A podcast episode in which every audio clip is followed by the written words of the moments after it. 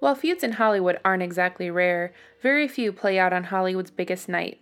Yet it was one of the most infamous feuds in Hollywood history that came to a head on Oscars night in 1963.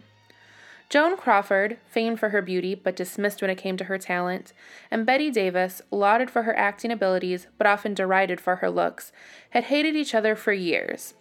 But with each of their stars falling, they were persuaded to star together in Whatever Happened to Baby Jane. The psychological horror film turned out to be a surprise hit, but unsurprisingly, when the Oscar nominations were announced, Davis was named and Crawford was once again forgotten. Not one to let anyone else steal her spotlight, Crawford began her own campaign to the other Best Actress nominees, offering up her services to accept the award, should they win, on their behalf. And one of the actresses took her up on it, the eventual winner, Anne Bancroft. Bancroft was unable to attend the ceremony due to a Broadway commitment, and so, when her name was called, it was Joan Crawford who swept to the stage to accept the Best Actress Oscar in front of a fuming Bette Davis. Davis became convinced that Crawford had campaigned Oscar voters to vote for Bancroft to ensure that very moment, and the rivalry that had been momentarily calmed by box office success was sparked once more. The animosity eventually led Crawford to drop out of the slated follow up to Baby Jane, and she never took another major role again.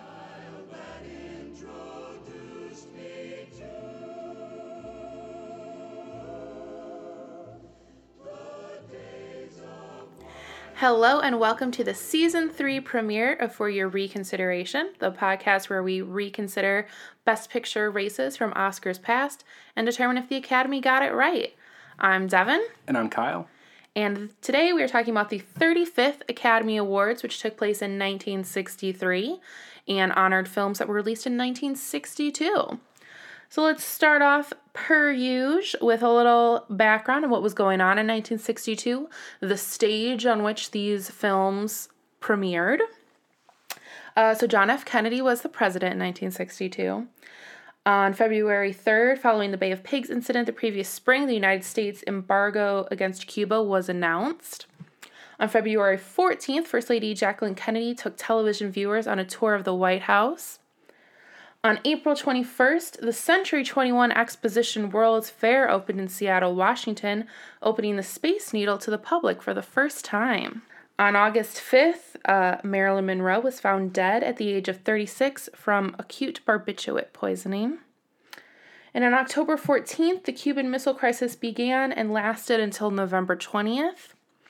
Another little fun fact, which I couldn't find an actual date for, but it happened sometime in 1962, was the publication of Helen Gurley Brown's Sex and the Single Girl, which encouraged women to become financially independent and experience sexual relationships before or without marriage. And the book sold 2 million copies in 3 weeks. Wow. And and definitely changed the landscape of America and the world. So, For sure. you go Helen Gurley Brown. All right, let's talk about the year in film. Cuz as we're here to talk about film. Okay. Um, what should I start with? So the most notable thing from this year is that it saw on October 5th the launch of the James Bond franchise with Doctor No. It is the second longest running film franchise of all time after Godzilla, and it's still running more than 50 years later. It also launched the career of one Mr. Sean Connery. Some other film debuts from 1962, do you ask? Okay. we had the debut of Jackie Chan, Sally Field, Robert Duvall in an Oscar nominated film we'll be discussing today. And George A. Romero made his directorial debut. With what? Expostellations? Expostellations? That's what it looks like to me. okay. I'm just realizing now I didn't look up how to pronounce anything again, so sorry, Mom. All right. Let's run through the top 10 films of 1962. You excited? You look excited. Okay. Number 10, Bon Voyage Ah. from Disney. Number 9, Gypsy. Number 8, Hatari! Exclamation point. Um, number 7, Oscar nominee To Kill a Mockingbird. Number 6, Oscar nominee Mutiny on the Bounty. Number 5, Oscar nominee The Music Man. Number 4, That Touch of Mink. What? I don't know what that is.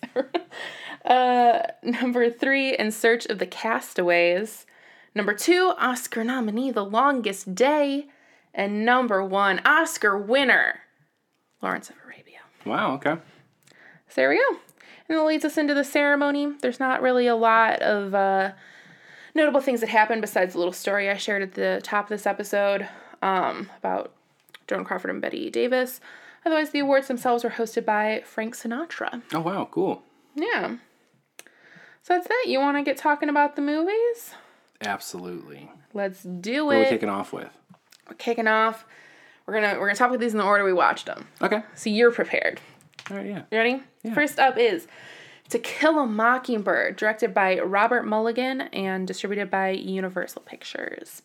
Synopsis Atticus Finch, a lawyer in the Depression era South, defends a black man against an undeserved rape charge and his children against prejudice. Here's some fun facts for you. I know you're a big fan of the fun facts. I, I love them. I think I think our listeners live for them. I think so too. So the screenplay was by Horton Foote and based on Harper Lee's 1960 Pulitzer Prize winning novel of the same name. Uh, Walt Disney requested the film be privately screened at his in his house. At the film's conclusion, Disney sadly stated that it was one hell of a picture. That's the kind of film I wish I could make. I don't know why I found that interesting when I was reading it, but apparently I did. Uh, in regards to Gregory Peck's Oscar winning performance, Harper Lee, in liner notes written for the film's DVD re release, wrote, quote, When I learned that Gregory Peck would play Atticus Finch in the film production of To Kill a Mockingbird, I was of course delighted. Here was a fine actor who made great films. What more could a writer ask for? The years told me his secret. When he played Atticus Finch, he had played himself. And time has told all of us something more. When he played himself, he touched the world. That's beautiful. Isn't it? Yeah. That's really wonderful. She's you know she's a hell of a writer. yeah, she has a way with words, that Harper Lee. I've been talking for like 20 minutes straight, so why don't you tell me about what you thought about To Kill a Mockingbird? Uh, I mean, I think it's honestly uh, great. It's a great movie. Um, it's the second time I've seen it. I watched it originally in high school after reading the book. Um, can't really say I remember all of the you know the differences I, I knew back then. Uh, it's been a while since I've read the book too, obviously, but uh, I just think this movie is such a powerful uh, has such a powerful message. I mean, like again, the book is obviously a classic for many reasons. Um, but yeah, honed in by the performances. I mean, this basically feels like it's the it's the kid on a bike type movie, but um, not really any bikes involved. But it's One lone wheel. it's yeah, it's these kids and they're being kids. It's a kids movie with all this like adult real stuff happening around them, and how they kind of interpret and take everything. Um, it's a movie honestly for kids, in my opinion. Um, but I mean, everybody can enjoy it. It's so it's so well done. It's insane. I'm with them every step of the way. Obviously, I feel like having read the book, uh, you know, you have you have more of an attachment to these characters already. But like, in no way does that um, does that take away from the performances because the performance from all of these kids, with the exception of Dill, who's maybe a little a little extra, uh, I think I but- like. I thought I liked. I thought I think that was a choice. but Scout, sure, choice. I think it was too. but Scout and the actor that played uh, Jem just really brought it home, and obviously Gregory, like, okay, but it's really these kids' stories, um, and I I loved it. I truly loved it. It was a it was a really good rewatch. Yeah, I'd actually never seen the movie before. I read the book, um, again, I think like in middle school or something, and um, but I never saw the movie, so it was my first time seeing it. And I do think I think anytime a film has such great source material to work off of, and like how much greater can you get than something that won a Pulitzer? But um, I think that uh, like gives it a leg up. So I think the story is really great, and I I agree with what you said. I think this film rests solely on um, being attached to the kids because it is very much told from their perspective, and it's hard. It's hard to find good kid actors. It's hard to find kids that can Sure, yeah. carry an entire movie, and I think that they definitely did. And obviously, Gregory Peck is amazing. I think it just comes down to it's a really great story, and they didn't do anything to try to mess up the story. So No, it- absolutely- it, yeah. turns into a great film. I, I I agree. I mean, they adapted one of the best novels of all time. You know what I mean? It wasn't. They could have been a bad movie, but Right. it it certainly was not. No. The performances are obviously what drives this home. Yeah. But even the direction was solid. I like the look of it. To, to even stick with black and white in an era where they were making obviously color films, mm-hmm. I thought was a good choice. Um, really kind of helped the timelessness of the story. So, mm, that's true. Yeah, thumbs up for To Kill a Mockingbird. Two thumbs up. Two thumbs up. All right. You want to know what other people thought about I it? I do. Yeah. So currently on Rotten Tomatoes, it has an audience score of 92% and a critic score of 92%. They're in agreement, and the cons- the critics' consensus on Rotten Tomatoes reads, "To Kill a Mockingbird is a textbook example of a message movie done right." Sober minded and earnest, but never letting its social conscience get in the way of a gripping drama. Absolutely. It could have been way heavy handed and it, it wasn't. Yeah. And I think a lot of that owes to the source material. You know what I mean? I think yeah. that's the way the book is written as well. So again, Absolutely. they just didn't Again, I think it's it's all coming from the child's perspective on it mm-hmm. too. You mm-hmm. know what I mean? It's not Right. They don't have to have like all the kind of exposition you would hear in just pure adult dialogue throughout. Well, yeah, that's what's interesting about it is that it this the kind of like point of the movie about this trial and everything is like in the background when Scout's remembering like the things she remembers from the summer are you know kid things and stuff and then it's like this stuff was just like happening in the yeah. background yeah which is a really interesting way to look at it for sure um at the box office it made 13.1 million dollars at the Oscars, it was nominated for eight awards and won three Best Actor for Gregory Peck, Best Adapted Screenplay, and Best Art Direction Black and White. As far as its legacy, on the American Film Institute's original list of the 100 best films of all time, it ranked at number 34. And then the anniversary list 10 years later, it got bumped up to number 25. They ranked it at number 17 on their list of the greatest scores of all time. And on their list of 100 cheers, which I believe is supposed to be like movies that are inspiring or make you feel good, um, it was ranked at number two. And on their 10 top 10, they ranked it as the number one courtroom drama. And then on their list of heroes and villains, AFI likes this movie. On their list of heroes and villains, Atticus Finch was named the number one hero. And wow. It, it was selected to be preserved to the National Film Registry in 1995. That's awesome. Yeah. Yep, yep, yep. All right. Moving on to. Oh, I have a lot of facts about this apparently. Okay. Talking about Mutiny on the Bounty, directed by Lewis Milestone uh, Studio MGM. Synopsis 1787 British ship Bounty leaves Portsmouth to bring a cargo of breadfruit from Tahiti, but the savage on board conditions imposed by Captain Bligh trigger a mutiny led by Officer Fletcher Christian. Can't argue with that synopsis. That's what happens. very, very true. yeah, I think you were joking when we were watching it. Like, I was like, oh, the title is kind of like a spoiler that there's going to be a mutiny. but uh, within like two seconds of watching it, you're like, oh, there's going to be a mutiny. This guy sucks. Well, yeah, but I mean, like, I, again, I also said like it adds to the tension because you know what's going to happen. Obviously, it, it, really it sets itself up because otherwise you're like, what is this movie about? Right. I don't think it's that obvious that there's going to be a mutiny. I just think there's a dick. Well, yeah. Just because someone's a dick doesn't mean there's always a mutiny. That's fair. Them. That's fair. Yeah. All right. Some fun facts about Mutiny on the Bounty. Mutiny on the Bounty. Okay. Is that your uh, Orson Welles? Or not Orson Welles? Marlon Brando impression in this movie? I know. Marlon Brando did a much better English accent than I did. uh, the screenplay was written by Charles Lederer and is based on the novel Mutiny on the Bounty by Charles Nordhoff and James Norman Hall, and which the book and the movie tell a fictionalized version of the real life mutiny led by Fletcher Christian against William Bligh in 1789. Uh, Carol Reed was hired as the first director, but the on location filming in Tahiti dragged out and put the film over budget. After three months of shooting, Reed flew home from location for an undisclosed ailment. Um, at that point, the rainy season began and the unit returned to Hollywood. MGM demanded that Reed finish the film in 100 days. He said he would need 139 days, and they fired him. Dang. In his place, they hired Lewis Milestone, and this would become his last directed film. Milestone later said, quote, I felt it would be an easy assignment because they'd been at it for months and there surely couldn't be that much left to do, end quote. However, he says he found that in those three months they had only shot one seven minute scene. A combination of an overly powered, difficult lead actor in Brando, a script that was continually being rewritten during filming, and a studio that was unable to control these aspects turned the assignment into a nightmare for Milestone. He said, quote, I've been in this business a few days, but I've never saw anything like this.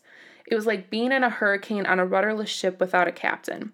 I thought when I took the job it would be a nice trip. By the time it was finished, I felt as though I had been shanghaied. The film ended up costing $10 million more than originally expected, and adding to the turmoil of their production woes, a Tahitian was killed while filming a canoe sequence. Oh no. And although the film was the sixth highest grossing film of the year, it earned only 9.8 million, falling far short falling far short of the 30 million needed to recoup its budget. Jeez. So it's a technically a flop. Yeah. Sounded miserable, honestly. Yeah, it didn't sound that fun.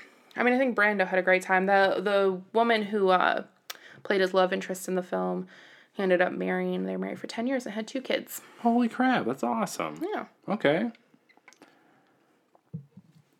Is that it? I can't talk for anyone. Oh, I, I don't know when we're when you're done. oh yeah, I'm done. Okay. Mutiny on the Bounty, eh? Mutiny on the Bounty. I mean, you know, it's one of those it's one of those movies that I enjoyed, but will never desire to watch again. Um, it's it's sort of epic in scale. Yeah, Uh, I would say it's epic. Yeah, I don't They're in Tahiti. They're on location in Tahiti. There's boat. That's true. That's true. There's some cool scenery, but it all just looks so fake at the same time. Like it's so studio for a lot. Like not to say no. A lot of the ship is clearly on the open water and it's kind of awesome, but then Yeah. like every time it's not. It's very clearly Very- on a yeah, it's very studio, yeah. distracting, and that happens in Tahiti too. And it's just Yeah. like, and I get it. I mean, it sounds like a pretty troubled production as you just kind of went on with, but, uh, yeah, I mean, it was fine. I really liked, uh, I really liked the performance from Bligh, the, uh, the character of Bligh, and obviously Marlon Brando is is wonderful and charming and kind of a He's douchebag. making some interesting and- choices yeah, with that is. character. He is, but it, but it makes it kind of exciting to, and fun to watch. Um, other than that, though, man, like, I mean, Yeah. it went it went to kind of a cool place that I appreciate. I want to like give away the end, but it went to kind of a cool place that, um, not exactly you know the happiest of endings, I'll say, uh, which I feel like is also a big risk. Mm-hmm. Uh, but I enjoyed that. I mean, overall, it's it was it was long but enjoyable. Yeah, I will say my biggest mark against it is the length. It was way too long. And I think there was definitely like sometimes I think like movies are really long, but I'm like I don't know necessarily what I would cut out. But I think there was definitely a lot of bloat in there that you could cut out. I don't think like I'm very happy that Marlon Brando found love, but I don't think that the story needed a, a love interest in any way. Uh, I thought that whole thing was unnecessary Eh. completely. But like, um, but yeah, I think it was just a little drawn out. I think they were going for an epic, but unfortunately, they they chose to come out in a year when the epic of all epics came out, so they got Yeah. a little overshadowed there. Um, Marlon Brando, his performance is very un Marlon Brando esque. He's very like like this British dandy guy Yeah. who's kind of effeminate. And I read some someone had something where they're saying he basically was like he was giving this like Shakespearean performance, but like the the source the material did not warrant that, so it just felt like out of place. Interesting. Interesting. Which I can kind of see that. I don't know. I really liked his character. I like the kind of clash between that and everything else that was going on. Yeah. I actually really did. I thought I thought that was like the best choice. Like if that's not how the character is in the book, then uh, that's a surprise to me because again, just having this like guy who just feels above it and Mm-hmm. he's like higher society, but then he's basically on the ship of I mean blue collar workers. And he gets along with them a lot better than the actual captain does too, which is an interest. You know what I mean? I think Yeah. he's they like him Well, more. he's he's educated but empathetic. Right. So, he's yeah. not he's not a raging asshole the way the captain is, so there's that. But I think too so it's based on a book and there also in 1935 was another film version of it that starred uh, Clark Gable. So Mm-hmm. I think probably a lot of people were comparing Marlon Brando. I think Clark Gable gave a, gave a much more like macho tough performance Gotcha. compared to what Brando did. But I mean, I enjoyed it. I, I, think thought it was interesting. I think you know the turn it takes in like the third act, where he, he just kind of becomes someone else. I feel like wasn't fully earned. Uh, Yeah. But yeah, that felt more like just like Brando's tired, and now he's phoning in the rest of his performance. Yeah, one of the things I didn't even include all the stuff about what a problem he was because I think people understand that Marlon Brando wasn't a great actor to work with. But when he like would decide that he didn't like the way the because they were writing the script like as they were filming it and Oh, making all these yeah. changes and blah blah. When he decided that he didn't like something, he would just stand in front of the camera and refuse to act. He just wouldn't. He would just stand there until they like did what he wanted to do, I guess. Well, hey, But you're right. I think the third act feels a little like rushed. Like I feel like the first two acts are very like drawn out, and then the third act is like, oh, and then mutiny happens and all this other stuff. Don't worry about it. Bye. You right? know. it's just it's like it's the movie's kind of very slow, and you know it's not bad. It's it's a, it's a good kind of slow. Um, but then the third act, yeah, it, it feels rushed comparatively. It doesn't feel like again where our characters are at or like earned at all. It just feels kind of forced yeah, absolutely. to finish the movie. Yeah. All right. All right, what does everybody else think, Devin? well, I'll let I think you know. I think I'm getting the structure down again. you remember how it goes now? Yeah. Uh, has a Rotten Tomatoes audience score of 83% and a critic score of 93%. At the box office, made $13.6 million. Um, it was nominated for seven Oscars and won zero. And as far as notable lists and legacy, uh, nothing. There's none of that going on. So, moving on. Two, The Music Man, directed by Morton DaCosta for Warner Brothers. Here's the synopsis. Harold Hill poses as a boys' band leader to con naive Iowa townsfolk. That is what happens. So, some fun facts about The Music Man. Uh, the film is based on the 1957 Broadway musical of the same name by Meredith Willson. Uh, unusual for musical film at the time, Morton DaCosta, who had directed the stage version of the musical, not only directed the film, but produced it as well, ensuring that the film was faithful to the show. Many members of the original Broadway cast appear in the film as well, including Robert Preston, Pert Kelton, and the Buffalo Bills. Although Preston scored a great success in the original stage version of the show, he was not the first choice for the film version, mostly because he was not a major box office star. Jack L. Warner, who was notorious for wanting to film stage musicals with bigger stars than the ones who played the roles on stage, wanted Frank Sinatra for the role of Professor Hill. but Meredith Willson insisted upon Preston. Warner also offered the role of Hill to Cary Grant, but Grant declined, saying nobody could do that role as well as Bob Preston. Grant also reportedly told Warner that if that he would not even bother to see the film unless Preston was in it. Dang. Look at that. Look at that, Cary, Good guy. gentleman and a scholar. Uh Do you want me to start? no, you talk so much, I thought. I don't know. I was I did not want to see this movie. I you know, I have nothing against musicals. I don't. I really, really don't. Hmm. Well, I just feel like I slightly remember this movie from my childhood and it turns out not to be true at all. I feel like I've never seen this movie before. so I, I thought I remembered like not really enjoying it, but honestly, a lot of the numbers I really, really liked, and overall, I think the story is awesome. Mm-hmm. I truly do. Um, it kind of won me over from the opening scene. I'm just like, what is happening? On the train. Yeah, while all these men are, all these salesmen are making their, are doing their song about sales to the sound of a train. It's, I, does that even make sense? If anybody's not seen it, does that make any sense to you? It shouldn't, but it's amazing and it works. Um, but overall, yeah, I really enjoyed this performance. I, I mean, I really enjoyed this movie. Um, the numbers held together, although I do think this also suffers from being a little long. Yeah. I think it's a little too long. Like, yes, it's a 1960s Every movie that came out in 1962 musical. was too long. is what I Yeah, you know what? Except for To Kill a Mockingbird. Yes. Uh, but they were all very, very long. That is that is true. this is a this is a year of long movies.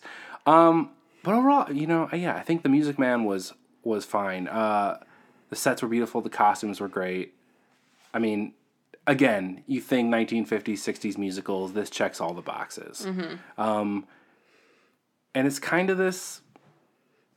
Okay, I'm not a musical expert like you are, but it feels very different too. It feels very like it's a different take on on musicals in general, like kind of an anti-musical in a way for some aspects. Um, but yeah, that the Music Man, I liked it. Good. We'll use that as a pull quote for the for the re-release. Um, yeah, I had already seen this before because when I was a child, I grew up watching musicals. And like my memories from musicals as a kid, like I have like Rodgers and Hammerstein were like huge for me and I like those are kind of like imprinted on me. And I I know I've seen Music Man probably multiple times, but and I like it, but I didn't really remember that much about it going into it. But then as we were watching it, it was like I remembered every single word. I remembered like everything that was going to happen right before it did. And so I feel like this movie was imprinted on me without me even realizing it. Yeah, yeah. But I, I think this is a really great version of a movie musical. I think that it probably helps that they had the the stage director kind of at the helm because it could stay more faithful. Like I think a lot of times when you make that switch from the stage to the movie, things get lost and that's why sometimes it feels like weird and doesn't really work. But Yeah. I think that this worked really well. I do think they could have cut some stuff out from the stage version. I think like looking at the stuff they only cut one song from the stage version and they like they took a they still took like part of the song, put it in another song. So basically everything's the same and there's something I mean like sometimes in musicals you have songs that are literally just a cover so that actors can change their costumes and stuff, which is not really necessary in a movie. So I think that they could have cut some stuff and, and trimmed it down a little bit. But I think they also really embraced what you can do with a movie outside of what you can do on stage. Like I think the way that they um I think obviously the way the music was written, it does like incorporate the sounds of the trains or like during Marian the Librarian with books and stamps and all that kind of stuff. But I think the way that they visually were able to really like concentrate on that in a visual sense, because like when you're closer up to it in a movie than you would be on stage, Yeah. I think that that worked really well. I think like some of the numbers in this movie are like some of the most iconic movie musical moments. I think uh, Marian the Librarian is like I mean, it's it's fantastic. it's such a good number. yeah. Um, and then the closing number of 76 trombones, Sure. I think, is, is Sure. great. And like you said, I, I think the story is good. I think it's funny. It's still like heartwarming. So Yeah, I mean, it's that's all you want from a musical, really. I mean, yeah, it's just and the fact that like it's not this it's heartwarming, yeah, but it's also not just uh I don't know, what am I trying to say? Like the conflict is literally this guy's a bad dude. you know what I mean? Mm-hmm. yeah, he's he's But lying he's not but he's never like an he's never an ass about it, like totally, right? He's this charming guy. He's not doing anything Mm-hmm. trying to that's really like money. hurting a ton of people, but like I don't know. The re- so the redemption isn't like Breaking Bad, or that's a bad example because he's not really rede- redeemed. No. But you know, it's not. We're not rooting for like Walter White is in town singing No. songs, right? It's it's just this. Because I mean, it's not like the only thing he's lying about is the fact that he can teach them how to play the instruments. They paid for instruments, they got instruments. Yeah. They paid for uniforms, they got uniforms. You know, That's fair, yeah. His think system. his think system. I, but I mean, I don't want to ruin it if people who haven't seen it. But I think the way that they deal with that outcome is like really sweet, and It's that's what I think the wonderful. like heartwarming It's wonderful. thing is. No, it, it truly, truly is. And young Ron Howard. Oh yeah, little Ronnie Howard as he's building Ronnie this Howard, movie. yeah. Just the most adorable little thing. With a lift. yeah, Amaryllis.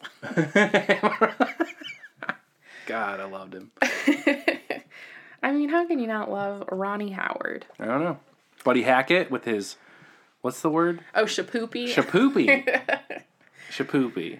I still don't know mean, what they're that not all classics, but That's his big number, unfortunately. is his big number. Yeah, Shipoopi is Shap- guys, Shipoopi. All right. Uh, Devin, what did everybody else think about? Oh, let me tell you, Man? Kyle. On Rotten Tomatoes, it has an audience score of 85% and a critic score of 94%. Not enough for a consensus, though, apparently. Um, at the box office, it made $15 million. Like I said, it was the fifth film of the year. Um, at the Oscars, it was nominated for six Academy Awards, and it won one for Best Musical Score Adapted. That used to be a category, an adapted musical score. Because there's so many musicals, I'm sure. I guess. I don't Yeah. fully understand it. But, um, I just want to give it as many awards as possible. yeah. Uh, as far as its legacy, it hasn't really been named to any notable lists, but in 2005, it was selected for preservation in the National Film Registry, Woo woo. which I thought was crazy. It was, it was like on the, it was nominated to be on like AFI's list of best musicals, but it didn't make the top. Of a hundred? No, 25. Oh. I think they did I was like, it like, was 100, that would be. But I think that, I think that's incorrect. American Film Institute. So what would you lose from the list to replace it with? I don't know. I don't know the list offhand, but I'm sure there's something that's Hmm. Well, not then don't good. make, don't make a claim. No. No, You can't fair. It might I be stand 25 better musicals than The Music Man. Disagree. Okay. anyway. Anyway, next movie. Oh, next movie? Yep. Let me guess. What is next? this is not boding well. The longest day. Oh, The Longest Day. Oh, here we go. Deep breath. The longest day. Directed by Ken Annakin, Andrew Marton, and Bernard Anakin. Wiki. Anakin is his name? Ken Annakin? Well, yeah, it's his last name. That's pretty cool. and produced by 20th Century Fox, produced by Darryl Zanuck. You know, I uh, there's a bunch, there's multiple directors on this film, but really like Zanuck was the one directing all of it. You know what I mean? He was in charge of this film, but he is a producer, not Yeah. a director. But he's like, yeah, he's like a band leader, Yeah. and he'll step in when. Seems like kind of a dick, honestly. Uh, yeah. uh, synopsis: The events of D-Day. That could be the end of the synopsis. The, event- That's so true. That's it. That's the synopsis is just D-Day. Period. Done. Well, the full synopsis is the events of D-Day told on a grand scale from both the Allied and German points Well, of view. Well, that's also true. Yes. All right. Here's some fun facts about The Longest Day. It was written by Cornelius Ryan and based off of his 1959 nonfiction book of the same name. Um, at 55, John Wayne was 28 years older than the actual Vandervoort at the time of when he served, this time of action, and 10 years older in real life. Uh, all of the major actors accepted $25,000 as payment because this is like a star studded cast, but they're all essentially like We cameos. talk about that. Yeah, exactly. Like it's such a big, work. grand story and ensemble piece, but it's yeah, it's mm-hmm. But a uh, few days' work for each person. But the Duke, Mr. John Wayne, insisted on $250,000 for his four days of work to punish Zanuck for referring to him as, quote, poor John Wayne regarding Wayne's problems with his lavish film, The Alamo, which I'm sure you listeners remember us discussing Yeah. last season. Honestly, kind of a fun movie. Okay. It was. You're you're you're a hater. That was no, that that was that was sort of epic. I like that movie. Okay. I liked it. I didn't love it. Yeah. Did I give it a thumb up? Probably. I think you did. But did it get two? No. It didn't. it did not. so it's not uh, FYR approved. No, and it was a huge box office failure, and John Wayne has sunk a lot of his own money into it, which I guess is why he needed $250,000. I mean, fair. The man's he's a businessman. Movie stars are businessmen. That's all. Sure. And women, business people. They're business people. Good save. Seamless. Uh, according to the 2001 documentary Cleopatra, the film that changed Hollywood, Richard Burton and Roddy McDowall were so bored having not been used for several weeks while filming in Rome that they phoned oh. Zanuck begging to do anything on his film. Zanuck, can you get us out of Rome, please? It's so boring here in Rome, Italy. They flew themselves to the location and each did a day's filming for their cameos for free. And ironically, the longest days box office success kept Fox from completely being bankrupted by Cleopatra. Oh, nice. They would have had to shut down if it wasn't for the longest day. Wow. Uh, and the longest day with a $10 million budget was the most expensive black and white movie ever made until Schindler's List in 1993. Wow. That's cool. Those are all my facts about the longest day. Those are fun facts. You know, The Longest Day, Yeah. long movie, three hours, three hours and five minutes, if I recall correctly. Yeah. But you know, outside of, of of a couple wonky performances, like I really did appreciate the scale of this movie. I wouldn't say it's the greatest World War II movie we've seen. I don't think that at all. But I loved what it felt so exciting, like seeing a movie in 1962 try to tell all of these cohesive stories from both again both sides of the war without necessarily making anyone look like a complete idiot or wrong or you know what I mean. It was just it was war is hell, and here's kind of all the different sides of what's going on on this one day. Mm-hmm. I I think I think that's honestly I, I felt that was so interesting. Now yeah, there's some shaky performances in there. Um, there's some scenes that are that feel visionary, and there's some scenes that just feel like flat, and I don't understand. But I mean, at the end of the day, like I just really appreciated the big swing. Mm-hmm. So Yeah, it was a very ambitious movie. I do give it that. And it also it was notable, I didn't include there, but it's notable it's the first World War II movie that showed um the different different factions involved speaking their own languages. So like the German spoke German and the French spoke French. Um and I think that's important too. And I think that, you know, D-Day is obviously a very important day in history and I think the scope of this really shows how like how many people and how much like so much had to go into that going right and not even just like the english and the americans and the french and the french resistance and like that kind of stuff but also by having the german perspective looking at the ways that the germans kind of their lack of preparedness and their their kind of dismissiveness of the whole thing aided Yeah. in in our success there as well Right. um the fact that hitler slept through it I mean, yeah, yeah. Like, I mean, mistakes were made. Uh, everyone was human, you know, in here, in here, Mm-hmm. and and they had every reason to believe we wouldn't attack on this day. You know what I mean? Like, obviously, maybe that was our strategy, but like, it just. I love that it didn't make the. I don't know. It didn't make anybody seem like again. Mistakes were made on the U.S. side. Mm-hmm. Mistakes were made on the German side. Like, I don't know. It just felt honest and it felt refreshing, much like um, All Quiet on the Western Front.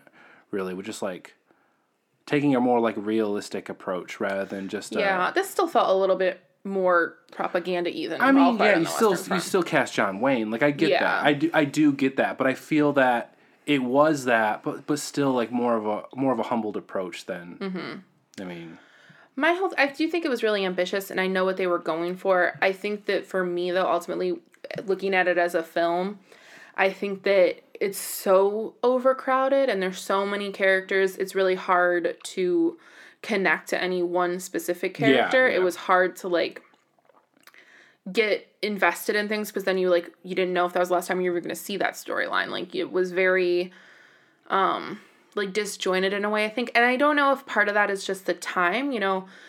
Like you said, this is a very star-studded cast, but I'd say that like we probably only recognized like a third of the people. Where probably in 1962, Oh, sure, yeah. people recognized everyone. Um, yeah, and so maybe they're banking on the fact that you already like have feelings about these actors, these recognizable actors, and so you'll automatically be invested in it. So I don't know. I just think that that maybe doesn't hold up as well when you don't yeah. Know agree. everybody. But Yeah, no, I would strongly agree with that. I just think I think it was well done. I think obviously the scope of it is one of those things I think I was saying to you after we watched it. When you look at something like that with all these people and all these like you know, the boats and the planes and the artillery and all this stuff and to know that they had to just have all that there. You can't add that digitally in post the way we do now. Like literally there were just thousands and thousands and thousands of people Yeah, doing it. yeah. Which is just like it's astounding to see that in action. Um but I just think ultimately I didn't feel an emotional connection to the story, which I think if you're doing like a D-Day story that's kind of important. I agree. Watch Band of Brothers for that. You know, well, it's not just D Day, but if I thought the longest day was long. Band of is only like what ten hours. but it goes throughout the it goes throughout the, the entirety of the war. You know, man, that's a powerful thing. We really should watch that sometime. well, this is the time to do it. Amen. Uh Yeah, we haven't talked about that at all. No, so we we record. We don't know when these will come out because we record the whole season ahead of time. But currently, the reason we're getting a start on season three is because we are social distancing and quarantined at home. Isolation, baby. Mm-hmm. So we'll see Hope you guys are doing well. if it's long enough. Maybe we'll still be in isolation by the time these come out. We'll just flip through this whole season. Yeah, maybe. And the library's closed, so every streaming we you know we have that we have to rent sucks. yeah. So uh, donate to our Patreon, get bonus content. We, I'm just kidding, we don't have one. But if you want to just send us money, Yeah, you can send us a check to forty three twenty. Uh, but yeah, the longest day. Are you? Devin, how what did uh, everybody else uh, think about it? has a Rotten Tomatoes audience score of Eighty nine nine okay ninety percent ninety percent. and a critic score of Eighty seven seven percent. Wow, Good job. dude. We finish each other's. sandwiches. At the box office, it made $50.1 million, and it was nominated for five Oscars and won two Best Cinematography, Black and White, and Best Special Effects. And I put Legacy, none. Although, I bel- oh, on their like list of like the greatest stars, I'm sure John Wayne was on there. I forgot to look that up, but Whatever. I'm sure Roger Robert Mitchum was too, and Sean Connery. I don't know. There's a lot of people in this movie. I don't have time to There's a lot list of everybody. So Not Tony though. no, Richard Beymer is not a good actor. Yeah. All right, we done? Yeah, that was it. Wow, what a year! So, what movie would you say should win Best Picture? I'm gonna tell you what movie did win Best Picture, Kyle. What? Lawrence of Arabia. Ah, Directed by- Lawrence. Directed by David Lean for Columbia. Synopsis. The story of T.E. Lawrence, the English officer who successfully united and led the diverse, often warring Arab tribes during World War I in order to fight the Turks. You have some fun facts? I do. I will give you some fun facts. Please. Okay. the film was written by Robert Bolt and Michael Wilson. You're They- making this very fun. You just sighed and then was like, I was taking a deep breath. I feel like I'm not remembering to breathe correctly right now. "You're not remembering to talk to the mic." I tell you that. No, don't get okay. Not that close. The film was written by Robert Bolt and Michael Wilson based on T.E. Lawrence's autobiography, Seven Pillars of Wisdom. Uh, the most vehement critic of its accuracy was Professor A.W. Lawrence, the protagonist's younger brother and literary executor, who had sold the rights of the book to um, Columbia for 25,000 pounds, which doesn't seem like a lot. Arnold Lawrence. your facts? Yeah. I'm not done. Arnold Lawrence went on a campaign in the United States and Britain denouncing the film, famously saying, I should not have recognized my own brother. I think he means he didn't recognize him in the he just said it in a very British way.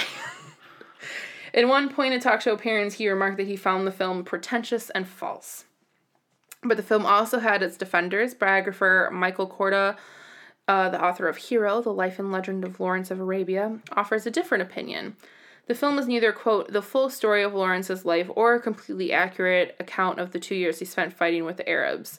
Yet Korda argues that criticizing its inaccuracy is missing the point. The object was to produce not a faithful docudrama that would educate the audience, but a hit picture. All right, now I'm going to read this next one. And now, you know, I don't understand the words, but I hope that you do. And I hope our audience does. What is it? French? Super Panavision technology was used to shoot the film, meaning the spherical lenses were used instead of anamorphic ones, and the image was exposed on a 65 millimeter negative, then printed onto a 70 millimeter positive to leave room for the soundtracks. Rapid cutting was more disturbing on the widescreen, so filmmakers had to apply longer and more fluid takes. Shooting such a wide ratio produced some unwanted effects during production, such as a peculiar flutter effect, a blurring of certain parts of the image. To avoid the problem, the director often had to modify blocking, give the actor a more diagonal movement where the flutter was less likely to occur. David Lean was asked whether he could handle CinemaScope, and he said, quote, if one had an eye for composition, there would be no problem. What another very British way to approach that answer. Final fun fact. Oh, these facts are even long. I'm waiting for them to be fun. I thought that was fun. It's fine. It's like important, right? I mean, sure. It's tech. It's film technology. I mean, no, no I love new. it. I love no, I I love that they shot in 65. Go ahead. Okay. The original release ran for about 222 minutes, plus overture, intermission, and exit music. A post premiere memo from December 13th, 1962, noted that the film was 24,987.5 feet, 70 millimeters, and Oh 19,990 feet. Okay. What is the like, get cut to the chase, I'm dude? Can we just talk about the fucking movie? I'm trying. With 90 feet of 35 millimeter film projected every minute, this corresponds to exactly 22.11 minutes. Richard May, VP Film Preservation at Warner Brothers, sent an email to Robert Morris, co author of a book on Lawrence Arabia, in which he noted that Gone with the Wind was never edited after its premiere and is 19,884 feet of 35 millimeter film without leaders, overture, intermission, or walkout music, corresponding to 220.93 minutes. Thus, Lawrence of Arabia is slightly more than one minute longer than Gone with the Wind and is therefore the longest movie ever to win Best Picture. I thought it was fun. Oh my fucking god, Devin! You could have literally just said, due to a technicality and how long the film takes to run through. Uh, oh I didn't god. want people questioning it. Oh I my explained God. it. Well, I had like footnotes to the fucking file. All right. Anyway, Lawrence of Arabia. Mm-hmm. Um, did you read my Letterboxd review? Oh yeah, I did. Okay, then this is gonna, gonna sound crazy, but uh, I do feel very lucky. This is your first time watching it, right? Mm-hmm. I do feel very lucky that I got to see it on the big screen because when watching it again last night on our 55 inch screen, which is plenty big for an apartment, um, there Mm-hmm. Too really, big, some might say. there really, it really was something lost there. Uh, I got to pay more attention to the story this time, which I have some thoughts on that. But the scale of it, even though it was still, excuse me, like very beautiful to look at and be a part of, it just, I mean, obviously it lost something. Mm-hmm. Yeah, I mean, I think this movie is like the definition of like a sweeping epic of a movie. And so I can see um, where it would benefit from being on a big screen. Um, but yeah, this was my first time seeing it. And I still thought, I mean, I think it's beautifully shot. I think the you know, the the way shots are framed, the color scheme that's used throughout it, the set design, the costumes, I think it's all set design was mostly mother nature, baby. Well, like that's that's Oh my god. That's true. Oh I was thinking God. when they were they're in like Cairo and stuff. Yeah, Those sure. buildings are very nice. But um and the costume design I think is great.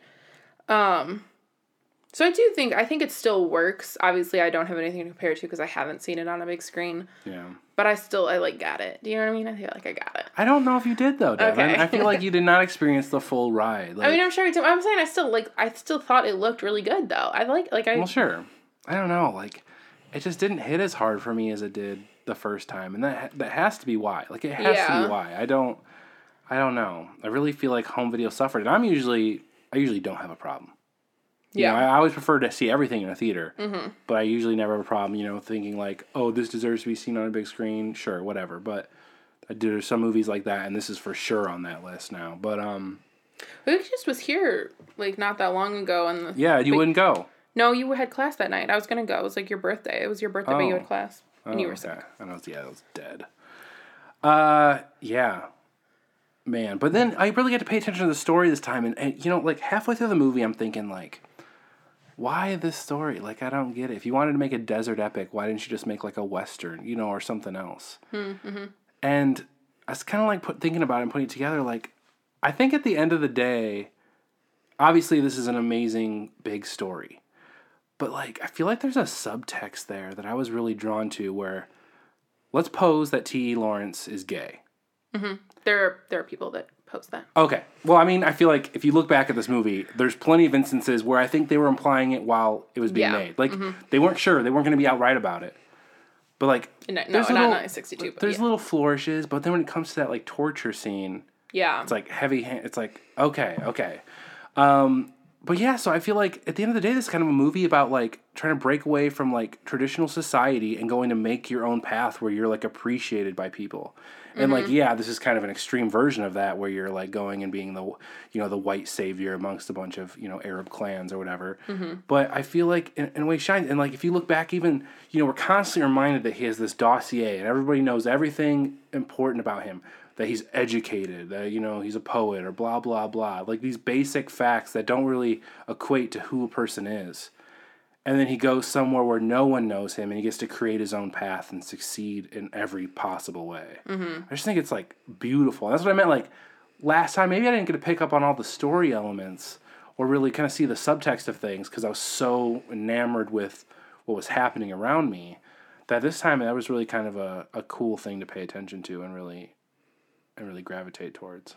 Yeah, that is really interesting. I think it is very much about like he's definitely trying to find himself and coming across aspects of himself that he both likes and doesn't like and is kind of, you know, Yeah. working to to create this idea of who he is in his head and like live up to that and that sort of thing. I mean, because yeah, at the end of the day, he's romantic. Mm-hmm. Like he is. You know, he he wants to be more than just again this dossier that's on him. Mm-hmm. He wants to be one of those characters that he studied and reads about. And I think it's interesting to look at it too. I think it is it is it was a dual um, co-production type thing between England and America, but I think it is very like a very English film too because I think it very much does deal with the uh, colonization type stuff and the way you know like France and England were trying to take over that area. And here's he's you know an English white guy who's coming into these Arab tribes and kind of there is kind of that white saviorness happening.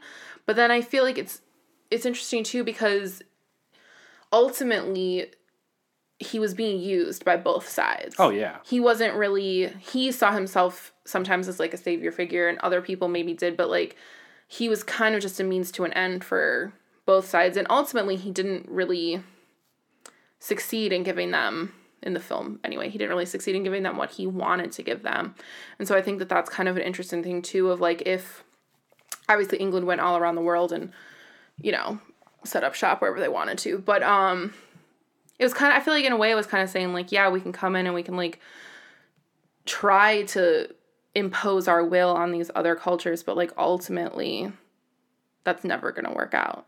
You know? Sure. I think, you know, in 1962 they were starting to see the like more so the effects, The of that. effects, for sure. So that I thought it had a lot to say, really. I, it did for for being such so sparse Mm-hmm. in dialogue. You know what I mean? Like again, I think that's kind of the master the masterwork of this movie. Um, also, like another thing, I almost got like emotional last night after you went to bed because I was just thinking about like the first shot. You know, like he's getting on the he's getting on his motorcycle and he's just driving. This is our first introduction to you know T. E mm-hmm. Lawrence, and he's just he just starts going faster and faster on this motorcycle. He's got this smile on his face, and then he inevitably gets in a accident and dies, and that's what kicks off the movie, right? Mm-hmm. But like, I was like, why was that important to do that? Like, I loved the shot, I really did. I loved the way they filmed it. Um, but why was that? And then like, once you experience the whole movie, if you go back and think about that shot, like, I he was like picturing himself on a camel, riding into I forget the name of the city, Aqaba. Aqaba, yes. Like that's what it was. Like he Yeah. was one hundred percent going back. He's he's he an was looking for that thrill again, yeah. Yes, yeah, like and there's just it's so beautiful. It's so oddly played. And They could have handled that like in a heavy way, and they Mm-hmm. didn't. They could have mimicked that exact shot later in the film, and they didn't. Like, Right. it just felt like Well, it does end was with such a- that motorcycle like passing him. no, you're right, right. It kind of it, It- yeah, it does kind of tie back a little bit, but like oh, that's maybe a, that's, that's something I should get. Right. That's that something. fun. right. He's like defeated. He's leaving. What's next for him? Mm-hmm. A motorcycle drives by. Okay. Right.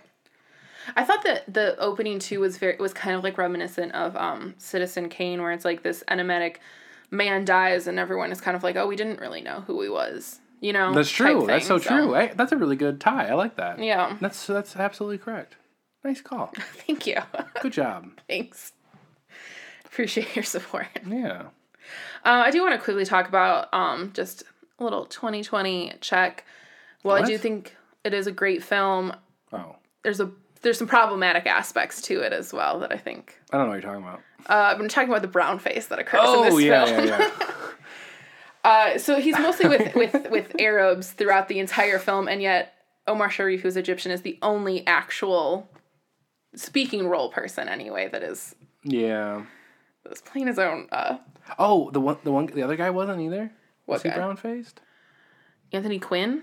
Is that who that was? Yes. Oh, oh. You couldn't tell well, like he his. pulled it off. No. you couldn't see like there were so many scenes where his nose you could so clearly see that it was like a prosthetic. I wondered at one scene. I did. Yeah. Oh no. Yeah. and Alec Guinness Yeah, I, start, I started laughing when I remembered Alec Guinness, and Devin's like, "What?" And I was like, Ugh. I "Oh mean, no, yeah, that's not good. no." But it was 1962, so mm. what are you gonna do, right? I mean, yeah. I mean, they hired Omar Sharif, so I mean, like, no. I, I, I, I, obviously, it's not great, but you know, I can't also go back and expect them to be so, right. you know, inclusive back then. Well, we just gotta Different broken system. gotta call it out when we see it, Amen. and unfortunately, we see it here in the 60s all the way up into the the 90s and 2000s. Honestly, so Yeah. Uh, Hollywood's getting a little bit better. I'll say. A, a- a little better. bit better. A little bit better. I was looking through. I was looking up a thing about white savior films or whatever, and technically, what like mostly they came about in the 80s and 90s, but like there's so many that are like still being made and and winning Oscars. So Mm-hmm. we're not done talking about it for for some time. Remember Green Book? this is exactly what I was thinking of. Okay. Yes. All right. By the way, we don't remember Green Book because we chose not to watch it. oh, I saw it. I went with Oh. my parents. Oh, well, some of us are better than others. Okay. I did not give my money to that movie, but yeah. I, I gave my parents money to that movie. Actually, I probably use my A list, but point is, That you support Green Book.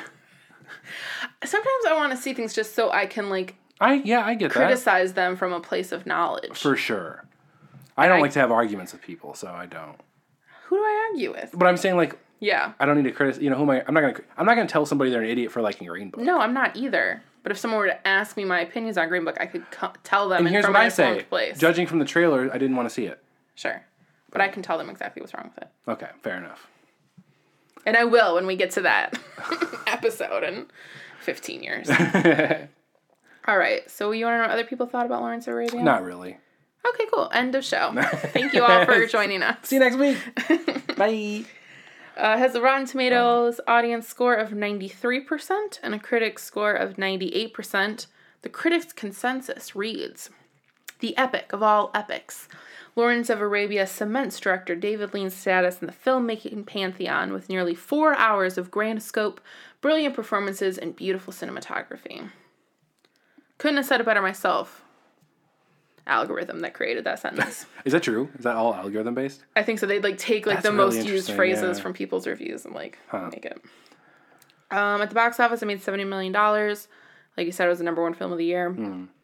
So people sat in a theater for like Yeah, baby. Because like this was a, this was a total escape. Like you got to go see things in beautiful, huge color yeah, that you had never like really seen justified like that before. that's true. Like in a moving image. Could you like? I was thinking about that when watching it. Like, could you imagine just being a kid Yeah, who's in like a history class knows very little, you know, Mm-hmm. or just learning about something, and they see this grand desert and like, holy shit, this exists. You know what I mean? I don't know. I thought it was amazing. Like, we're very privileged in the fact that like we could go look at anything from around the world at Yeah. any point. that's true. We could literally drop a pin and check out anything. You know what I mean? Around it. Yeah. Uh, so at the Oscars that year, it was nominated for 10 awards and it won seven. Obviously, Best Picture. It also won Best Director, Best Original Score, Best Cinematography, Color, Best Art Direction Color, Best Editing, and Best Sound.